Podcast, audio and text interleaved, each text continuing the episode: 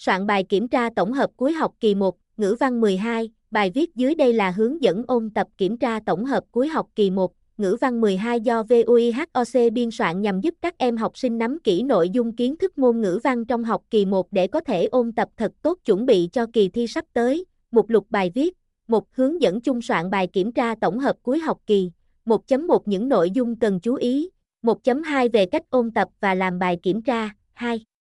Soạn bài kiểm tra tổng hợp cuối học kỳ, 2.1 phần trắc nghiệm, 2.2 hướng dẫn giải đề 1. 2.3 hướng dẫn giải đề 2, qua bài viết này, VUIHOC đã cung cấp cho các em chi tiết soạn bài kiểm tra tổng hợp cuối học kỳ 1 trong chương trình ngữ văn trung học phổ thông. Hy vọng rằng có thể giúp các em ôn tập thật tốt để chuẩn bị cho bài thi học kỳ sắp tới.